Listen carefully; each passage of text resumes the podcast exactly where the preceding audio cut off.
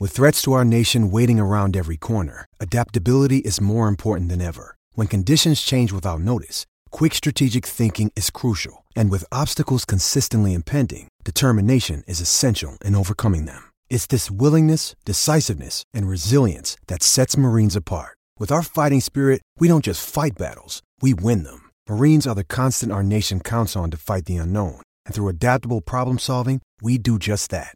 Learn more at marines.com. I'm Alex Rodriguez. And I'm Jason Kelly. From Bloomberg, this is The Deal. Each week, you'll hear us in conversation with business icons. This show will explore deal making across sports, media, and entertainment.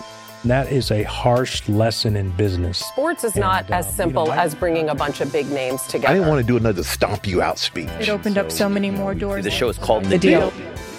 Listen to The Deal. Listen to The Deal on Spotify.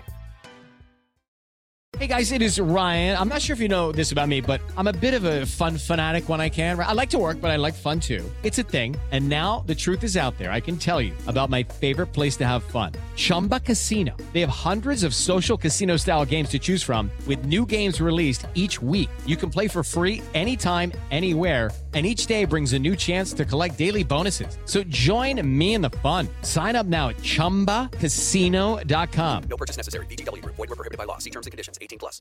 Hello, it is Ryan, and we could all use an extra bright spot in our day, couldn't we? Just to make up for things like sitting in traffic, doing the dishes, counting your steps, you know, all the mundane stuff. That is why I'm such a big fan of Chumba Casino. Chumba Casino has all your favorite social casino style games that you can play for free anytime, anywhere with daily bonuses. That should brighten your day a little. Actually, a lot. So sign up now at chumbacasino.com. That's chumbacasino.com. No purchase necessary. VGW Group. Void were prohibited by law. See terms and conditions. 18 plus.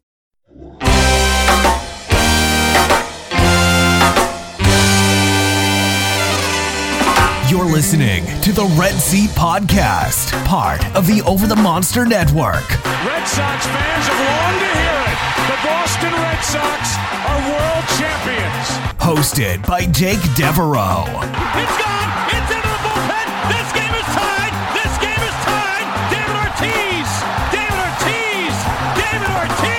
And featuring Keaton DeRocher. It's a grand slam. I'm telling you, it's time to party.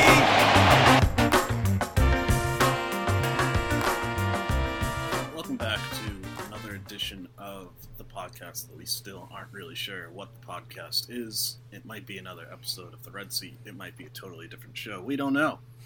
It doesn't really matter. It is me, Matt Collins. I am with Jake Devereaux. This is our second go around. Uh, we will continue to be with you every Wednesday. Uh, how is everything going, Jake?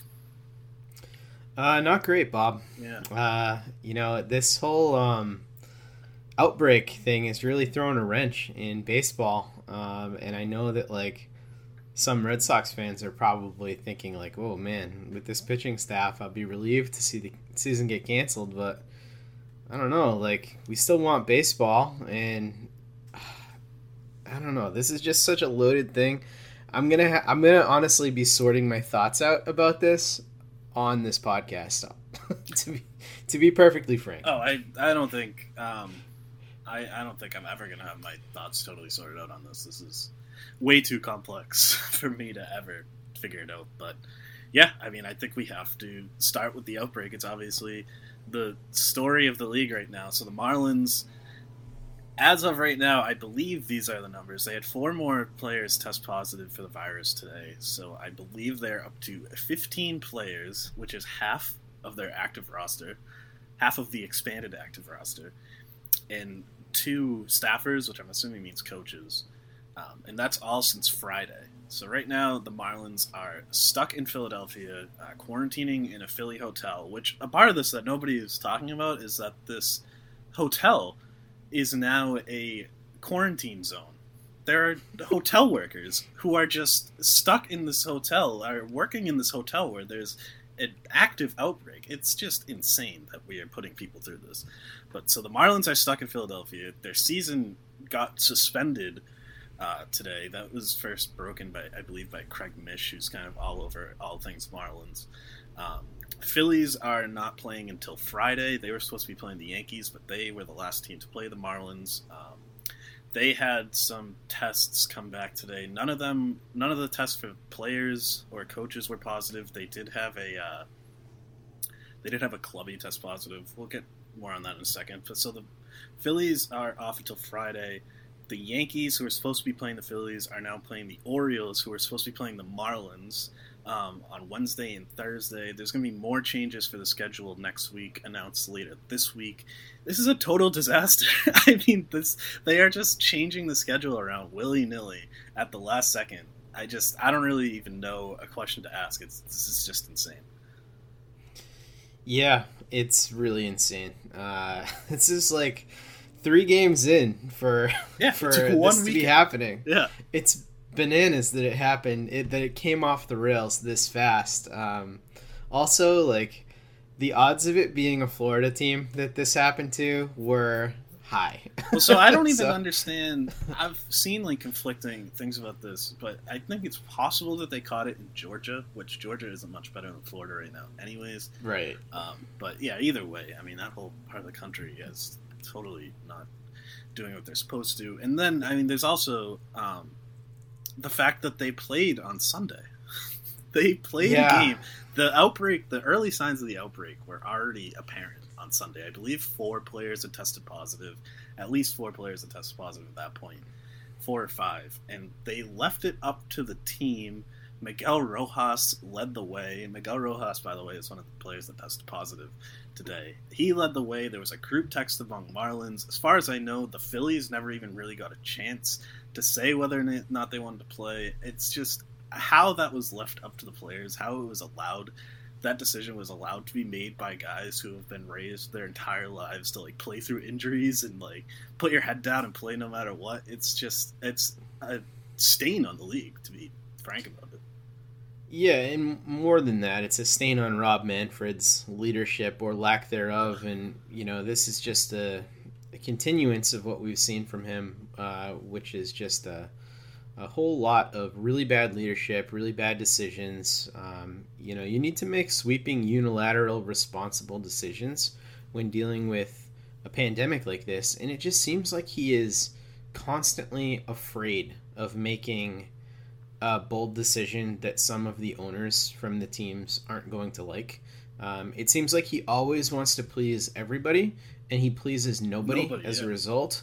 Um, and like, I just can't say enough bad things about Rob Manfred. We've had some pretty bad commissioners in the history of baseball, but Bud Selig was like a pretty decent one. Um, he and, really wasn't, but Manfred makes but, him look great. Yeah, I mean, like Selig had had definite definite knocks against him, but I feel like he got it right later in his career. Like I would take late career Selig over what we're getting from uh, Manfred in a heartbeat. I would say because um, he was competent. I mean, the bare minimum that Manfred doesn't reach that Selig reached is I think Selig genuinely wanted good things for baseball. I do not believe yes. that's the case for Rob Manfred.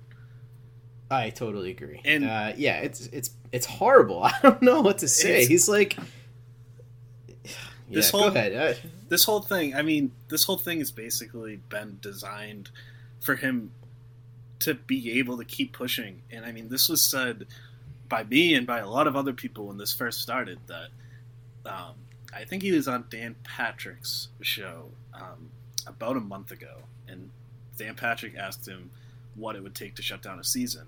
And there are just no objective, like numerical guidelines to shut down a season. It's all vague, like competitive balance. I don't know the exact way he phrased it, but it's all just very vague, and it's all just left up to his judgment, and that is insane. You can with something like this, you need an objective number on paper that you have to be held accountable to. And now he can just do whatever he wants, and he can just like move the goalpost whenever he wants because there was no, there was just no guidelines put in place, and that was clearly a disaster when it was first when it first came out that that was the case, and we're seeing it in real time that you just you can't if you're going to be playing through a situation like this, you need to have more clear guidelines and you need to have something that you can be held accountable to. And just Manfred is not being held accountable to that, and he's not being held accountable to anything because he's not even speaking. The only time we've heard him speak is on MLB Network, which is owned by the league that he runs, from Tom Verducci, who is just reading off a piece of paper and asking no follow up questions. It's an absolute joke that Manfred hasn't had to answer any mildly tough questions about any of this. Yeah, and I think it goes even further than that. Not to get political, but like there's just no oversight at all coming from any place. Oh, yeah. I Um, mean, so Manfred doesn't have to answer to anybody because nobody's Yeah, answering to anybody in this country right now. It is all just a total mess, and I mean Manfred is right at the center of it. He's certainly not alone, but um, I mean I keep seeing people kind of trying to take the blame off of him a little bit and like keep pointing out that he's an employee of the owners, which yes, but I mean God, he's that's this is his job. If he's gonna get paid all this money to be the face, then he's gonna take the beating and he's gonna have to deal with it. So uh, yeah, just no no good things to say about Rob Manfred. Um, It makes me think like, what's the point of a commissioner though? If a commissioner is not actually going to make any of his own decisions, like if his decisions are just going to be what pleases the most owners, then like why even have? Why just not vote on every single thing? his title just should call. Yeah, I mean his title should not be commissioner. Be honest. They need to change that because he's not. He doesn't work for the league. He doesn't like do anything to in the best interest of the league. He does in the best interest of the owners. That's his job. He came up as a guy who negotiated on behalf of the owners. That's how he kind of um, broke into the league. And so yeah, he's not a commissioner. Yeah, and, and I think just one more thing I want to point out. The most egregious thing to me about all this is just that infectious disease experts basically told the Marlins that they had a, a, a COVID breakout and that they should not play, and they still played. Yeah, it was totally clear that they should not have played, and they still did. Um, Phillies, like I said, didn't really have a say, so now they are open to it. Um, like I said earlier, they got some good news. Um, still not thrilled about the way that's being framed. Um, everyone's just kind of just like tossing aside the fact that a clubhouse attendant that we really don't know anything about. Um, I don't know how old they are. I don't know anything about their health, but I mean that person tested positive, so obviously we hope that they're doing well. But no Phillies players or coaches have tested positive. But um, this was tweeted by Nick Stellini um, earlier today on Tuesday uh, from Harvard Medical School about testing. It takes a couple days for these tests to come back, and this test was taken right after, I believe it was taken on Sunday. So it was right after they were in contact with these Marlins players. Um, so 100% of the time on the day you're exposed to the virus, you're going to get a negative test. It takes four days for that to go under 50%. So it's really these next few days of test results from the Phillies that we're really looking for. And it kind of seems like the season hangs in the balance of what happens with these Phillies tests. If they can get through this clean, um, and this is limited to the Marlins, things are salvageable, at least for now. But I mean, if the Phillies get like four, five, six positive tests this week, I don't, I don't know how you can keep playing. This is just that's a total outbreak at, the, at that point. If the Phillies come out of this clean, do you think this serves as a wake up call for teams and players to start taking this more seriously, in the league to start taking this more seriously? Or do you think that we're just going to inevitably have another episode just like this in a couple weeks? I mean, you would think so, but like look around the world. How is the How are the, if they need a wake up call at this point? Then I think they're just so far gone. We've been dealing with this as a world for months now. If you needed a Marlins breakout to really take things seriously, I don't think you're ever going to take it seriously. Yeah, it's not a great situation, man. Uh, I'm I'm stressed about the whole thing. I really want baseball to Yeah, work out, but sucks. it just seems very irresponsible that uh, it just doesn't seem like they're set up like this. And even going back to the first, the very first days of uh, summer camp opening up, I just remember Mike Rizzo and the Nationals being upset about testing protocols and the Giants being upset about it, and teams even going as far as employing their own labs to get more reliable test results and get them back faster. It just seems like there's no cohesive strategy here that is uh, viable. Yeah, it just it, they're they're kind of playing it by ear and just changing things as the days go on, and that I don't I don't know how that's going to work into the fall into September into October the playoffs. I don't I don't know. Um, and I mean, especially, I mean, I, lo- I watched a lot of baseball this weekend. I was excited to have it back. I had it on my TV pretty much all day, and I can't tell you how many players I saw high fiving. I saw just getting all together in the dugout, not distancing at all, spitting all over the field. Managers with masks under their noses. I have the White Sox Indian game on in the background right now. Terry Francona, one of my favorite people in the world, does not know how to wear a mask. Um, and it's driving me nuts. And some of it, like the high fiving, I think people are giving players too hard of a time about that because it's really hard. You've been doing that for like 15, 20 years of your life. I understand Sure. that it's hard to break that habit, but it just it doesn't make me feel good just seeing it, and it's just it looks like they can't stop. Yeah, and I think we we talked about this on the Red Seat podcast before even the season started, but there's just so many guys I think that fall on the political side of this in the league that don't actually uh, even take this as seriously as we ought to. Um, So I, I think it's just going to be so hard to get everybody to take it seriously. yeah, it's just it's really hard. Um, I mean, I guess I don't know. We talked about this a little bit off the air, but I mean, the big conversation in the sports world is basically that baseball should have gone to a bubble situation. They point to the NBA, which seems to be working well. NHL just, I believe, the teams just got to their bubbles, and there have been no, there were no positive tests on that intake, which is obviously really good. Um, but I, I just, I don't think baseball ever could have gone to a bubble. There's the fact that there was really nowhere to play in my mind. Arizona and Florida don't seem viable. A because those states are a mess right now, and B because it's just too hot to play during the day. Baseball is so different from these other sports because it's the regular season, so you have all the teams there, and they play every day. The other sports they have days off. You can space out the games. Um, I don't think the bubble is ever realistic for baseball. Yeah, I think it would have been really hard. Um, I personally would have voted for, if it was up to me, to try it uh, in Arizona and Florida and do whatever we could to like manage the heat. I don't know, install misters on the field or something like that. Like, you know, I, I think managing the heat would have been an easier thing than trying to manage COVID 19 and traveling like normal, which just is a bananas idea to me. Yeah, I yeah, I mean, I basically come down to I don't think there was a good idea for baseball. I, I just Probably not. anything would have worked. Um, so, end of the day, last question about this uh, is this: Are they going to finish? Honestly, at this point, I would bet against them finishing. Uh, and I feel badly about that, but I just think that it's probably it's it's inevitable to me. I just think it's a numbers thing. I, I just I can't imagine it not coming to this or worse again in the future. I agree with your last point, but I don't think Rob Manfred's going to end it. I don't think Rob Manfred's going to end it unless it's going to take something very bad to happen. Like a clubhouse attendant dying of COVID. Honestly, I don't know that that does it. I it, a player, I think needs to go to the ICU if this is going to be taken seriously, which is a totally depressing thing. Um, Yeah. But I just I don't know. That's just where I'm at. Um, but yeah, I don't know. There's really nothing else to say. This is obviously a fluid situation.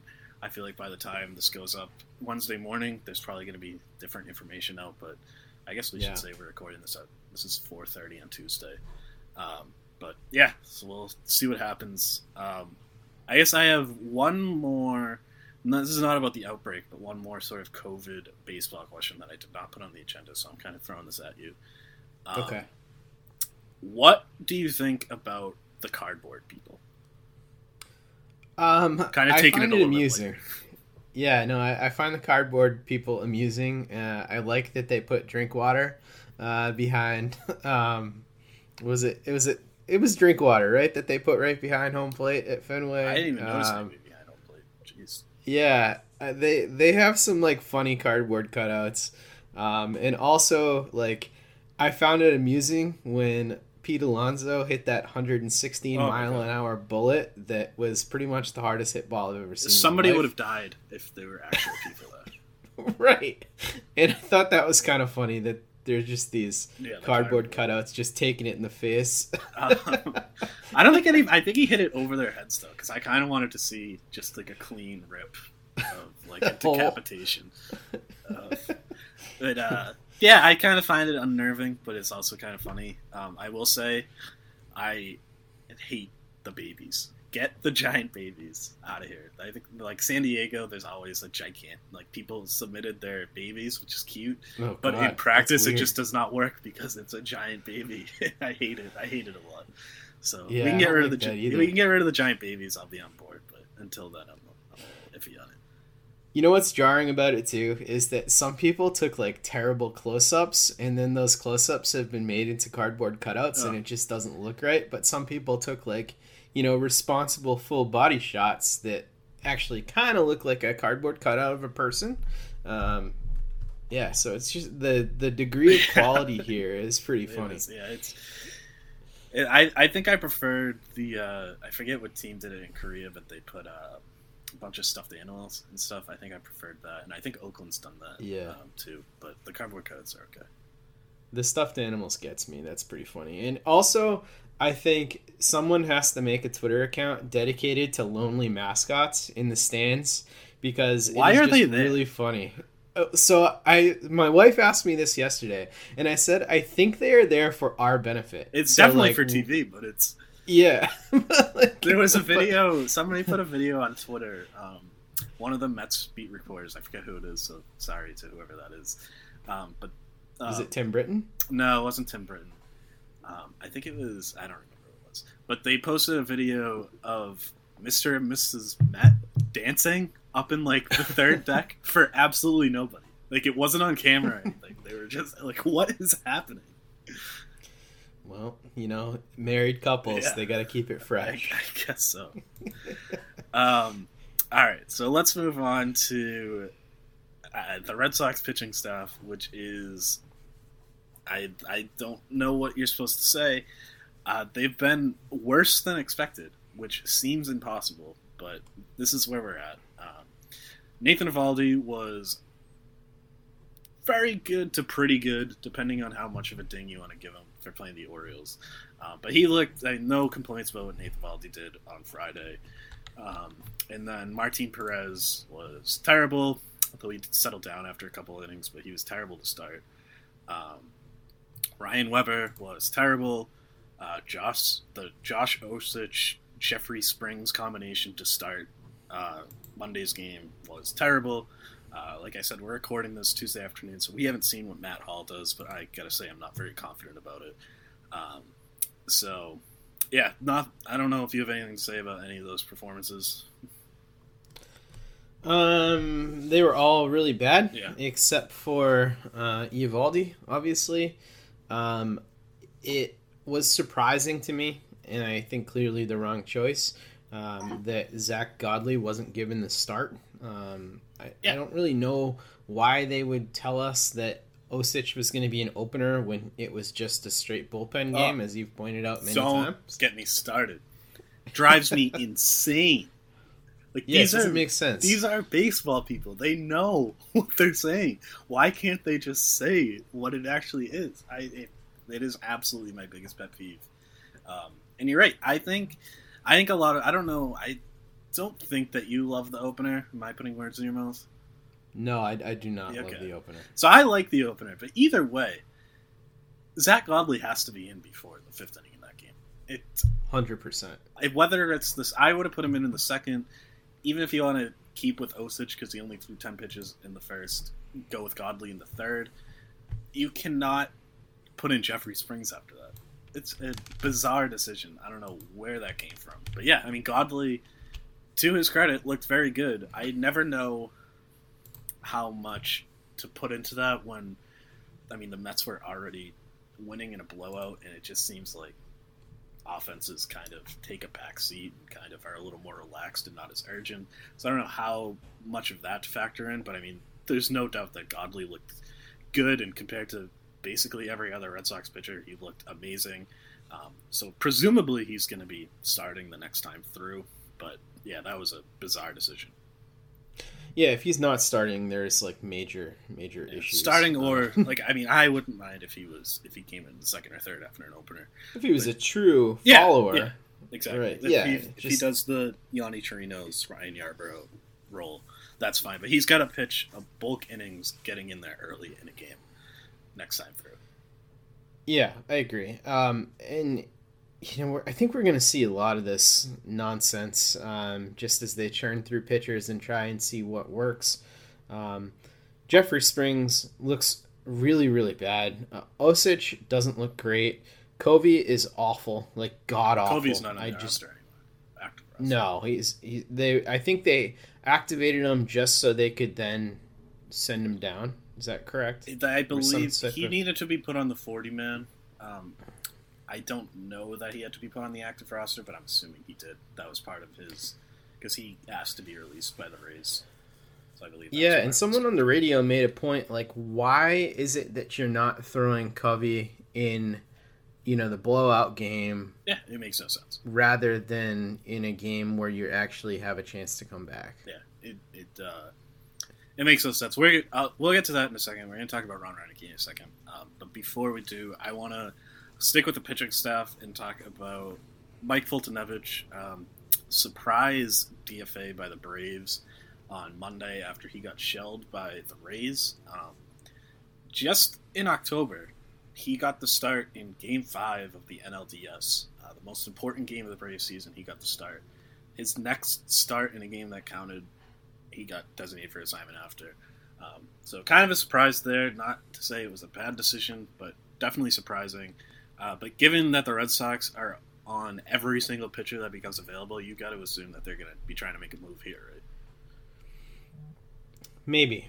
Maybe. Um, and I only say maybe because I think there is a ton of stuff that we don't know. I think this situation is going to be really weird when whoever reports on this finally like gets the scoop as to why he's been released because you don't typically release a guy who started two games for you in the NLDS and you know you mentioned the game 5 game where he got shelled. He gave up 6 earned runs in just 0.1 of an inning um, in that game if you remember. But the game before game 2 the dude pitched 7 shutout innings uh, and struck out 7 so this guy has talent, but the thing that's weird is that some people have been posting like comparisons, and he looks off physically, and his velocity have been really has been really down too.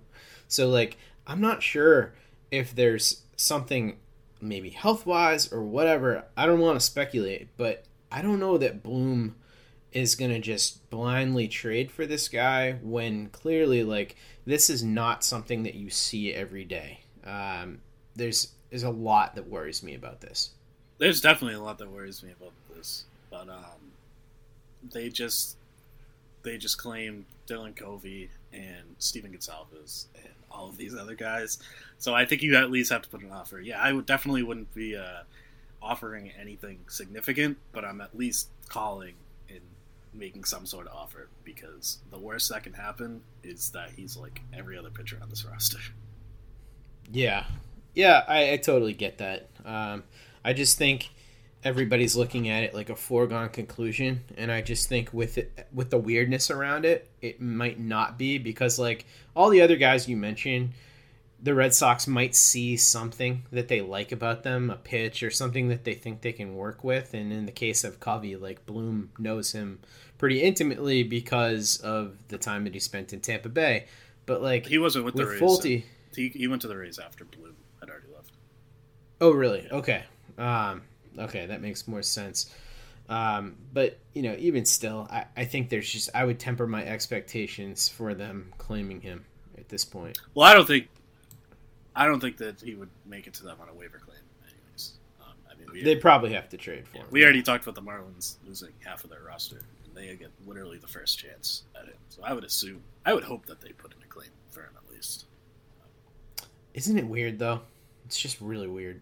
Yeah, and there was talk. I mean, Talking Chop, which is the uh, SB Nation Brave site, mentioned something about him kind of going after some of his critics on Twitter, both beat writers and fans. So there's some like sort of confidence issues going on too. So I definitely don't. I wouldn't be confident if they got him, but I still think that you have to take a chance just because of everything else on this pitching stuff. I mean, Matt Hall is starting in a few hours, so yeah. Yeah, that says a lot. I want to get back to Godley for just one second, though. Yeah. Um, Ian Kundle pointed out on Twitter um, how different his pitch mix was uh, when he did have success coming in in the later innings, um, and the fact that he was throwing basically all cutters and curveballs uh, is a really good sign. And clearly, the Red Sox, you know, made him make that adjustment because his fastball sinker that he was throwing before was just a junk pitch for him. And Keaton and I talked about this at length. His curveball's been a good pitch for him throughout his entire career. And he actually looked good with, with a lot of these cutters. I mean, some of the cutters that he threw were excellent pitches. Um, so if, if he can become a, a cutter curveball guy only, I think this one has a higher chance of working out than some of the others. For a 60 game season, I might agree. I really don't like that idea as just like a guy going forward, just because you just you start throwing only pitches with that much movement, teams just aren't going to swing, and you're just going to walk everybody. I'm Alex Rodriguez. And I'm Jason Kelly. From Bloomberg, this is The Deal. Each week, you'll hear us in conversation with business icons. This show will explore deal making across sports, media, and entertainment. That is a harsh lesson in business. Sports is not as um, simple you know, I- as bringing a bunch of big names together. I didn't want to do another stomp you out speech. It opened up so many more doors. The show is called The Deal. Listen to The Deal. Listen to the deal on Spotify. Hello, it is Ryan, and I was on a flight the other day playing one of my favorite social spin slot games on chumbacasino.com. I looked over the person sitting next to me, and you know what they were doing? They were also playing Chumba Casino. Coincidence? I think not. Everybody's loving having fun with it. Chumba Casino is home to hundreds of casino style games that you can play for free anytime, anywhere, even at 30,000 feet. So sign up now at chumbacasino.com to claim your free welcome bonus. That's chumbacasino.com and live the Chumba life. No purchase necessary. VGW Group. Void were prohibited by law. See terms and conditions. 18 plus. Sure, but like even if you get Godley to be a long reliever for Oh, you for sure. in the future, like cool, that's found gold at this point. For sure, yeah. I mean, I definitely he definitely need to make an adjustment. So I mean, I am interested to see how that goes. But I feel like that's it's something that works well when teams aren't expecting it. But once it becomes your mo, it, the results start to go down pretty quickly. Some of those swings though were brutal. Oh, he looked Pirates. outstanding. I will I will Yeah. say nothing bad about what he did on Monday. His what do you think of his grunts though? Not a not a grunt guy. Gotta gotta cut it out with the grunts. Nathan Eovaldi does it too. You gotta you guys gotta chill. This is not this is not tennis. You gotta relax with that.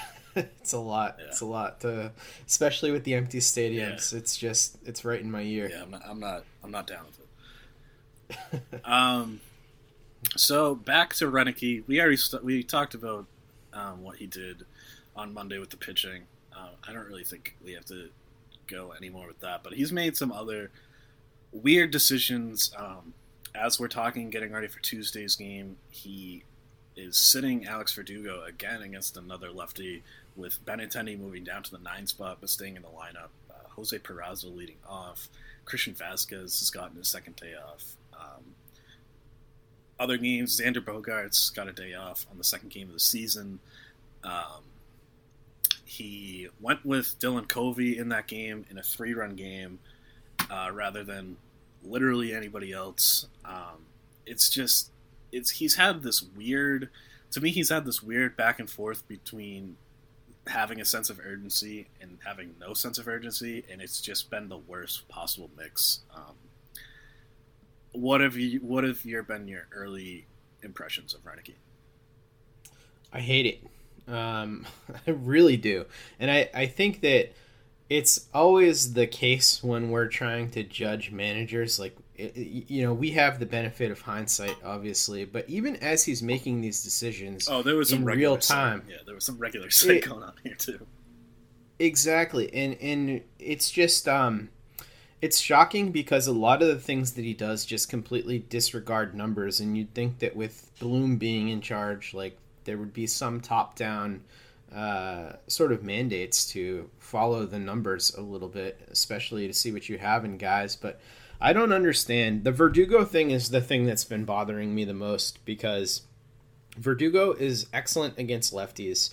Um, he's just such an advanced hitter already. He plays great defense wherever he is, whether he's in left or right. He can play center too.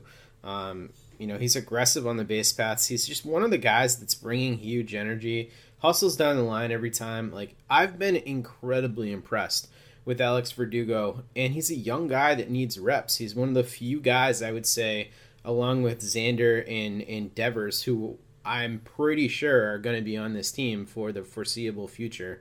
Definitely on the next good Red Sox team. Why you would not platoon JBJ and Pillar is beyond me. I know that JBJ is hot right now, so I get the idea of like when JBJ is on a hot streak, you let him do his thing. But put Pillar in there, bench Benintendi. Benintendi has looked listless at the plate. He has no confidence right now. He looks terrible against breaking pitching. Um, Benny needs to sit. Benny needs to go in the cage. Like I don't care that Benny is uh, this former top prospect. Like he looks like dog shit right now, and Verdugo deserves to be in the lineup. That's bananas. Yeah, I am not as vehemently anti Benintendi right now as uh, some other people, but I totally agree that he needs a day off. Um, I kind of gave Roenicke the benefit of the doubt on opening day when Verdugo was on the bench. Um, I kind of assumed it was sort of just deference to Bradley as a veteran on the team to give him the opening day start, and Verdugo as the youngest guy to take a seat. I didn't love it, but I understood it. I was fine with it. But yeah, him getting another day off against another lefty is worrisome. Um, I agree with you that I feel like most days it should be Bradley, but also I totally down with playing the hot hand with him. But yeah, it should be Benintendi. I don't really, I honestly don't really have anything to add. I think you were mostly dead on that. Other than I think you're, I think people are a little too extreme with Benintendi. But. Well, I, I wouldn't say that I'm one of the extreme ones with Benintendi. I still very much believe in Benintendi as a player, but I do think that we've seen Benintendi run into confidence issues. Oh, for sure. And I don't know, you know, what really the cause of those are. Everybody's different as a player. I don't know whether it's the spotlight, the idea of like having to lead off for the Boston Red Sox, which kind of freaks him out. But you keep I've saying this. that um, his numbers in his career are basically don't suggest that he's bad in the leadoff spot. He just doesn't look good to me. And this, you know, the the numbers bear themselves out. But I think that if if someone was to, and I haven't done this, so I can't say, but anecdotally to me, I think when he leads off baseball games, almost always the first at bat of a baseball game, he has almost no success. I think that he gets his hits when he's in the leadoff spot in his second, third, or fourth at bats of the night. I don't think that he's actually ever starting off the game the way that we want him to. That's possible. I have no idea. Um, yeah, I think there is a way to look that up, but I'm not going to try and figure that out in real time right now. Yeah, uh, real time it would be pretty tough, but like that could be a, a good article idea to look at that. I might steal that. Um, yeah. But yeah, I mean, I think at the end of the day, it's been three starts for him. Um, so I'm not ready to like pull the plug, and I don't think you are either. But um, no, I do think it makes sense to move him down to the nine spot tonight, especially against a lefty. If you're going to play him, like I said, I wouldn't play him either. But uh, I think against righties, I would stick with him for a little bit longer in the leadoff spot. I'm not, especially for a guy. If we're talking about a guy with confidence issues, I'm not yanking him from the leadoff spot because that could just that could destroy his season if you're really worried about his confidence. Yes, but also, I and I tweeted this out too. Just the 60 game season, every game has so much more importance. You just don't have the luxury of letting guys figure it out in certain spots like you do in a 60 game season. You know, the Red Sox are effectively three and nine right now heading into this game. If we were to put it out there for like a 162 pace, so I I don't know how long you can let them figure it out. I'm giving them at least until after the Rays series, which is they play three more against the Mets. They play the Yankees this weekend, and then they have two against the Rays next week. I'm giving them at least till then. Um. So you think they'll still be playing baseball by then? Well, obviously that's if they're still playing baseball. and that's in Florida too. by the way. They have to go to Florida. Yeah. It's just not ideal. Yeah. You could not get me on a plane to Florida right now. No. No way. No, no, there there would have to be some extenuating circumstances to get me to Florida.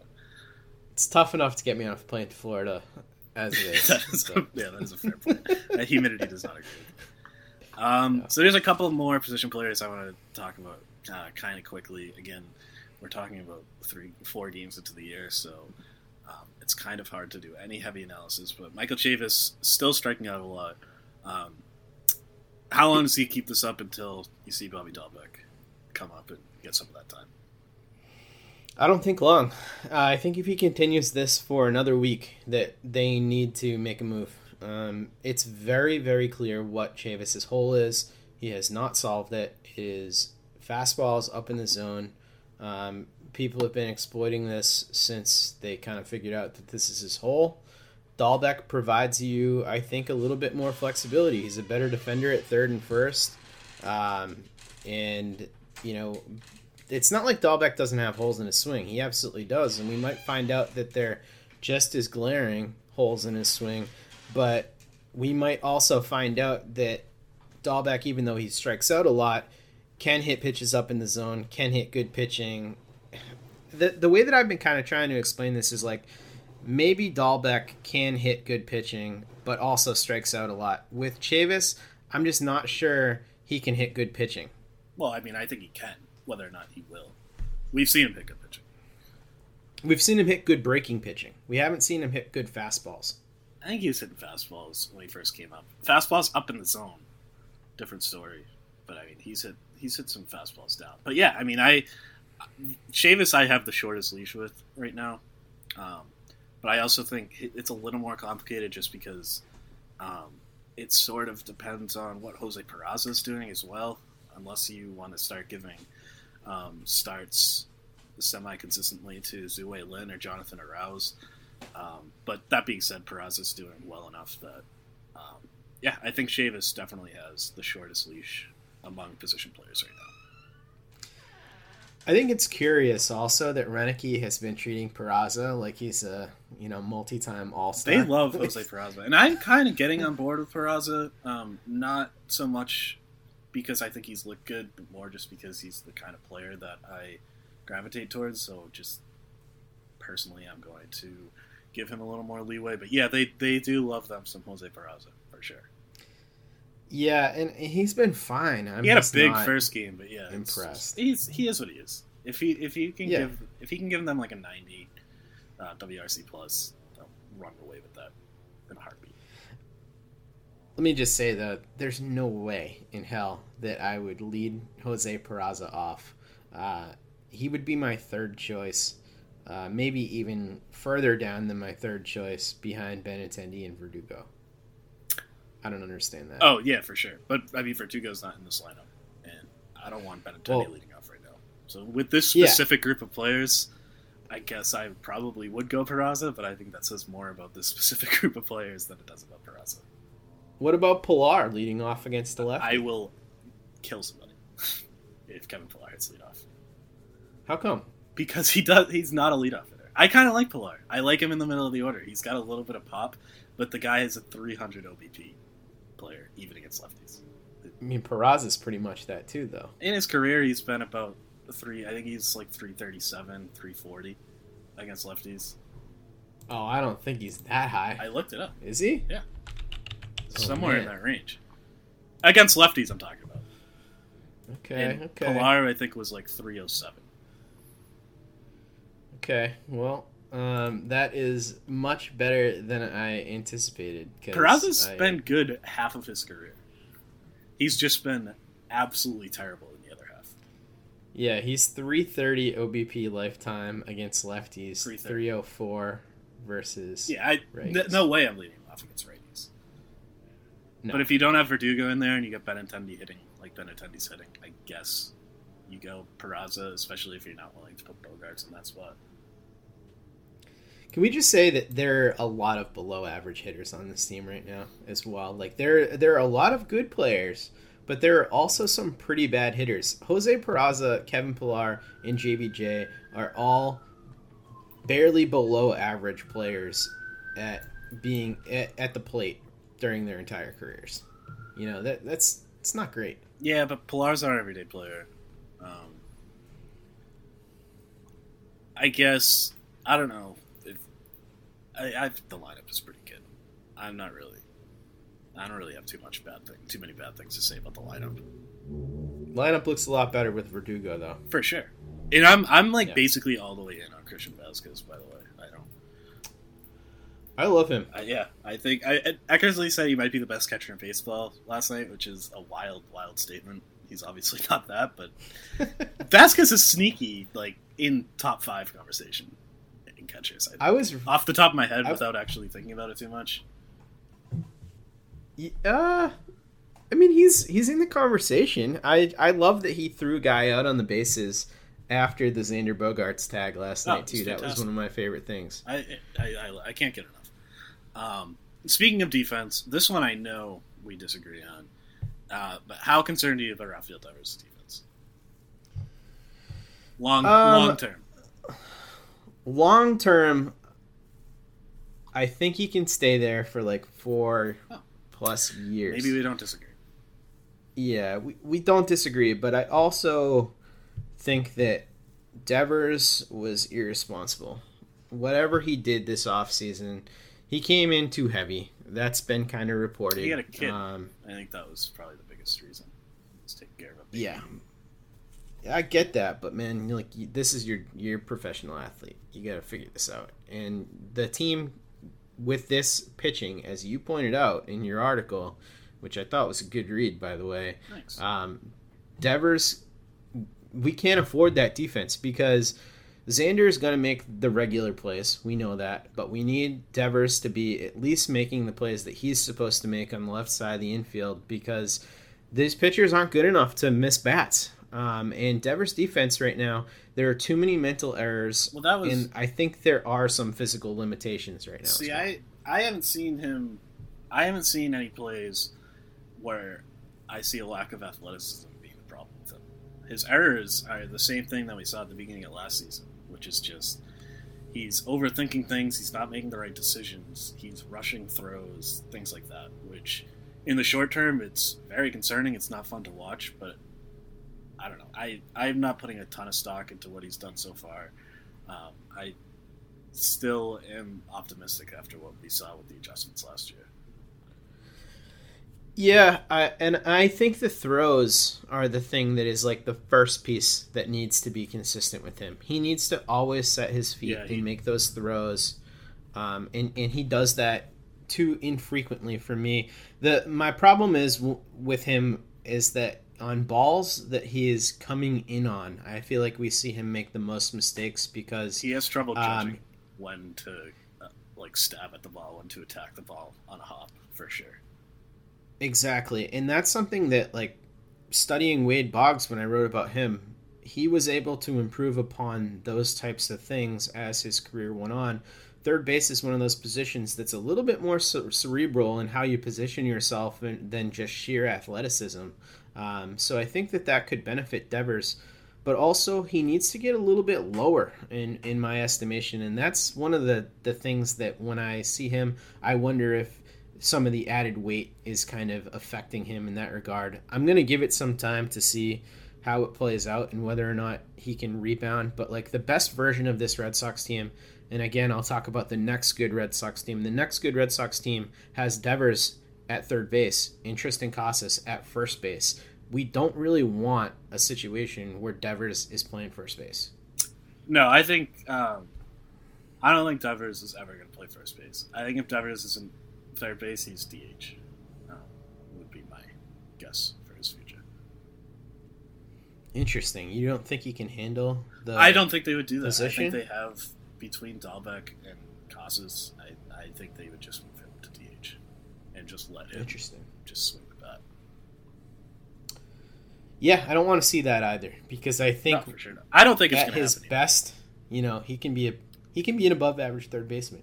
I think he, his best. I, am not expecting that. I I think he's going to settle in as a slightly below average third baseman, which with his bat, I'll take any day of the week.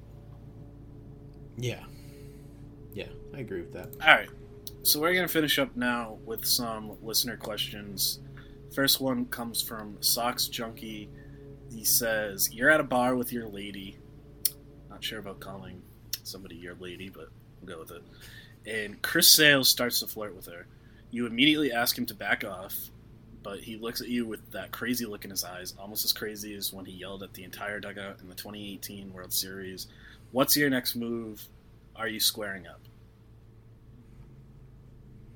I don't know, Matt. What are you doing here? I, there's not a chance I'm squaring up. Are you insane? I'm not. First of all, I'm not squaring up against anybody. I, I have been in a couple of fights in my life. I'm not very good at it, and even if you hit somebody, that hurts. Punching somebody hurts a lot. I prefer not to be hurt. So no, I'm not squaring up. Also, Chris Sale is Yeah. a monster. I, I know he looks like very tall and skinny. and He is very tall and skinny, but he's very tall. Yeah, I mean, hopefully uh, things don't escalate to this, but if you have to fight Chris Sale, you got to get him on the ground. That's the only way you're going to have any success here. Also, I'm not immediately asking him to back off. I am going to be a little more cordial and a little more subtle than just immediate. I, I'm not going in that aggressive to start. You're not going to just grab a Yeah, beer bottle yeah. and bottle him. Like, I'm not. I'm not in Roadhouse, so I'm, I'm gonna go ahead and uh, be an adult about this for sure. I don't even think I could bottle Chris Sale if I wanted to because his head's like seven feet tall. Uh, You know, I'm taller. I'd have I'm to jump to bottle him. I'm, yeah, I'm, I think I'm a little bit taller than you, but uh, Yeah. yeah, I there's just no way that whole situation would not go the way that this question is lined up for sure.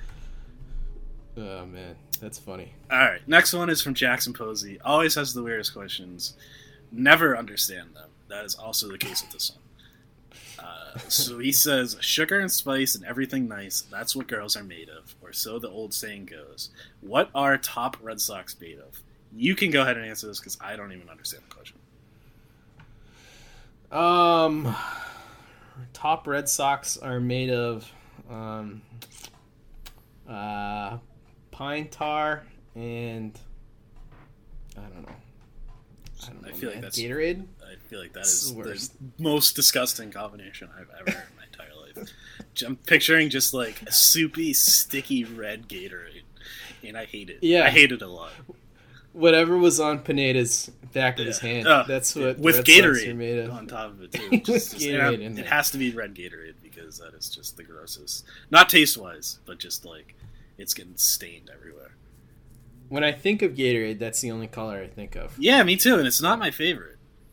No, I like Cool Blue. Yeah, for sure. Cool blue or uh, glacier freeze. Either of the blue ones. Everything tastes Yep. better when it's blue. Totally. All right, Robbie Hyde. Uh, what percent chance do you give Alex Cora coming back in 2021? 85. Wow. I say 20. I, I'm not super confident it's going to happen. I can't handle Renick. Roenicke, I give a 0% chance coming back. That, uh, I'm just not seeing that. But I don't think it's going to Yeah. be Alex Cora. I think they're going to go somebody else. I don't know, man. I just don't. I don't think he's getting a manager job anywhere right out the gate. I don't think anybody's just handing him a manager job right now. I hope he gets it back. I'm conflicted. Um, You you wouldn't want to see him there? I kind of would, but also I don't know. I still don't really love what the Astros did, and I think maybe his role was overplayed a little bit, but also he still had a pretty big role, and I'm not crazy Yeah. about that. He's just he was so well regarded by the players. That's why I'm conflicted. Yeah, I just really like him. Um, but I, yeah, I, I don't think it's going to happen. But I seem to be in the minority in that, so take that for what it's worth. Um, Jim LaFrance asks why the Red Sox didn't draft pitching first in the draft. I'll let you handle this. Um, that's a good question. Um, because there were a lot of really good pitching options available to the Red Sox. This draft was super deep in pitching. Uh, I guess they just kind of fell in love with Nick Yorke as a player. Um, and the Red Sox actually haven't been very effective at pitching, drafting pitching highly, and having it work out lately. So it's probably for the best they didn't draft a pitcher. Yeah, I mean, I think you just pick the player that you like, and obviously picking Yorke was more than just liking Yorke. Not to say that they don't, because I know that they very much do, but also the signing bonus and that whole thing. But uh, yeah, you don't you don't draft for need. That's just not how the baseball draft works. Nope. Uh, Around the Diamond podcasts podcast asks who are the best independent baseball content creators, i.e., no MLB Network or ESPN. Well, Fangraphs is like my favorite uh, Hmm, website. I didn't even. I wasn't even considering. because they're independently owned. Yeah, no, I wasn't considering writing for some reason. Oh, well, so yeah, I mean, I, cu- off the top of my head, like Fangraphs is amazing. I really like a lot of the work that Ralph Lifshitz and the guys over at Prospects Live have done. They've kind of blown up very quickly with a lot of hard work there. Uh, I don't know; those two come to mind specifically. I would probably say over the monster. I mean, it's pretty upsetting that you didn't say that. Um, no, I guess I I was was trying to be humble, man. Come Well, on. that's stupid. Um, I don't know. I was thinking of like video. I guess just because he said MLB Network. Um, I don't really have a great answer to that. I kind of like Jomboy. I don't know if I'm supposed to or not. I haven't decided if it's cool or not to like Jomboy, but uh, I think his video breakdowns are funny. I think the best baseball account for growing the game on the entire Twitter sphere is Rob Friedman's Pitching Ninja. I, everyone universally loves it. It's just it's the best account. Yeah, but I don't especially know. if you're a pitching nerd. Um, I guess that's I don't I, I, don't know that he's independent, but I guess if he's not independent, then Jomboy wouldn't be either because they both have deals with MLB. But um, yeah, I do. I mean, I definitely can't argue that. Um, all right, There's so much good content. Really, we're super spoiled with baseball content these days. you know, it could be even better if baseball would just let people post videos online. Yep. Um, it's Uncle Jeff asks, uh, when do we see Mata or Houck or Groome? Uh, he also asked about putting in a claim for Foltynewicz. We already talked about that, so we will focus on the prospect part of that. Uh, I think you will see Houck soon, and I think you should see Houck soon because he is uh, probably a lot more ready than a lot of the guys that we've seen already. Um, Mata and Groome, I'm not sure we see this year. Maybe Mata late, but I don't think we see Groome. Yeah, I agree. I think we I think we might see Mata as a reliever for the last few weeks of the season, especially if the Red Sox are out of it, just to kind of give him a taste. Um, but yeah, Houck's the only guy that I think we're going to see any sort of real time from, and yeah, I would expect that definitely within the next few weeks. Yep. Uh, KG asks, "Do the Red Sox have the worst pitching staff in baseball? Please explain your answer of yes." Right now they do. Yeah, Like clearly. I don't think that that's yeah, and and I think the issue is that even so, I'm just going to compare them to another horrible pitching staff in the Baltimore Orioles, a team that going into the third game against the Red Sox, and I said this on the last podcast, had a 1.1 percent chance to make the playoffs according to Fangraphs, which was by far the lowest for any one-one team at that time.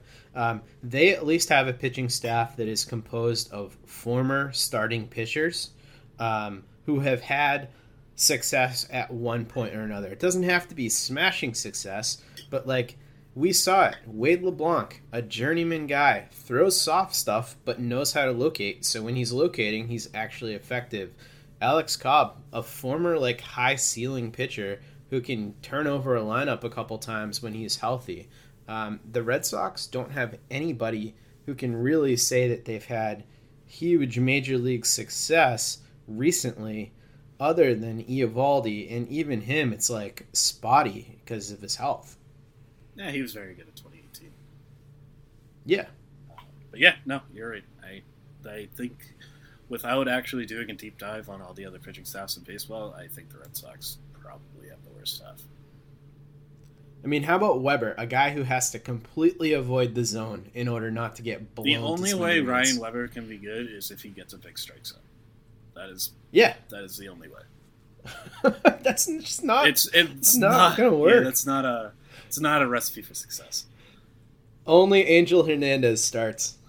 Well, he got because he looked pretty good in one of the uh, exhibition games, and the strike zone was huge. And he was he was putting everything like just off the plate and was getting called for strikes, and so he did pretty well. If that's not happening, then it's just it's not going to go well for him. And the best pitchers in baseball can all throw their stuff in the zone and still get you to miss. So, you know, if you can't even approach the zone, it's probably a bad sign. Yeah, it's not great. Um, and then last question, I don't really even know what to say. The Ben Jacobson says, "Why does Benintendi suck?" I mean, we already spent enough time on Benintendi. I don't really, I don't think either of us think Yeah. he sucks, but right now he's not doing very well. Yeah, I think it's just confidence in, in breaking pitches right now. We've seen him drop to a knee a few times on breaking pitches. So he's not Adrian Beltre. uh, no, no, he's not. All right, so I think that will do it for us in this one. Um, hopefully things go better tonight. So when you're listening to this, uh, some of our doom and gloom about the pitching staff looks a little bit more over the top than it should, but I don't have much confidence that that's going to happen. But uh, thank you for listening. Uh, do the rating, do the subscribing, do the telling everybody. Uh, follow us on Twitter. I forgot about this one last time. I will remember this time. Uh, you can follow me. I'm just going to give out the Over the Monster account at Over the Monster. Uh, that's what you're interested in. I doubt you're interested in my personal account. Uh, you can follow Jake at Dev Jake. Uh, anything else before we sign off? Uh, just check out the content that we're making at Over the Monster. Um, Matt's always doing really good work there. Uh, I had a piece today on my all-time Red Sox lineup construction against righties and lefties, and I've got a piece comparing my lineup to the all-time Yankees lineup that I worked on with uh, the guys over at Pinstripe Alley coming out later in the week. So just stay tuned for more good written content at the site. Good message. All right, we will close with that, and uh, we will be back with you next week.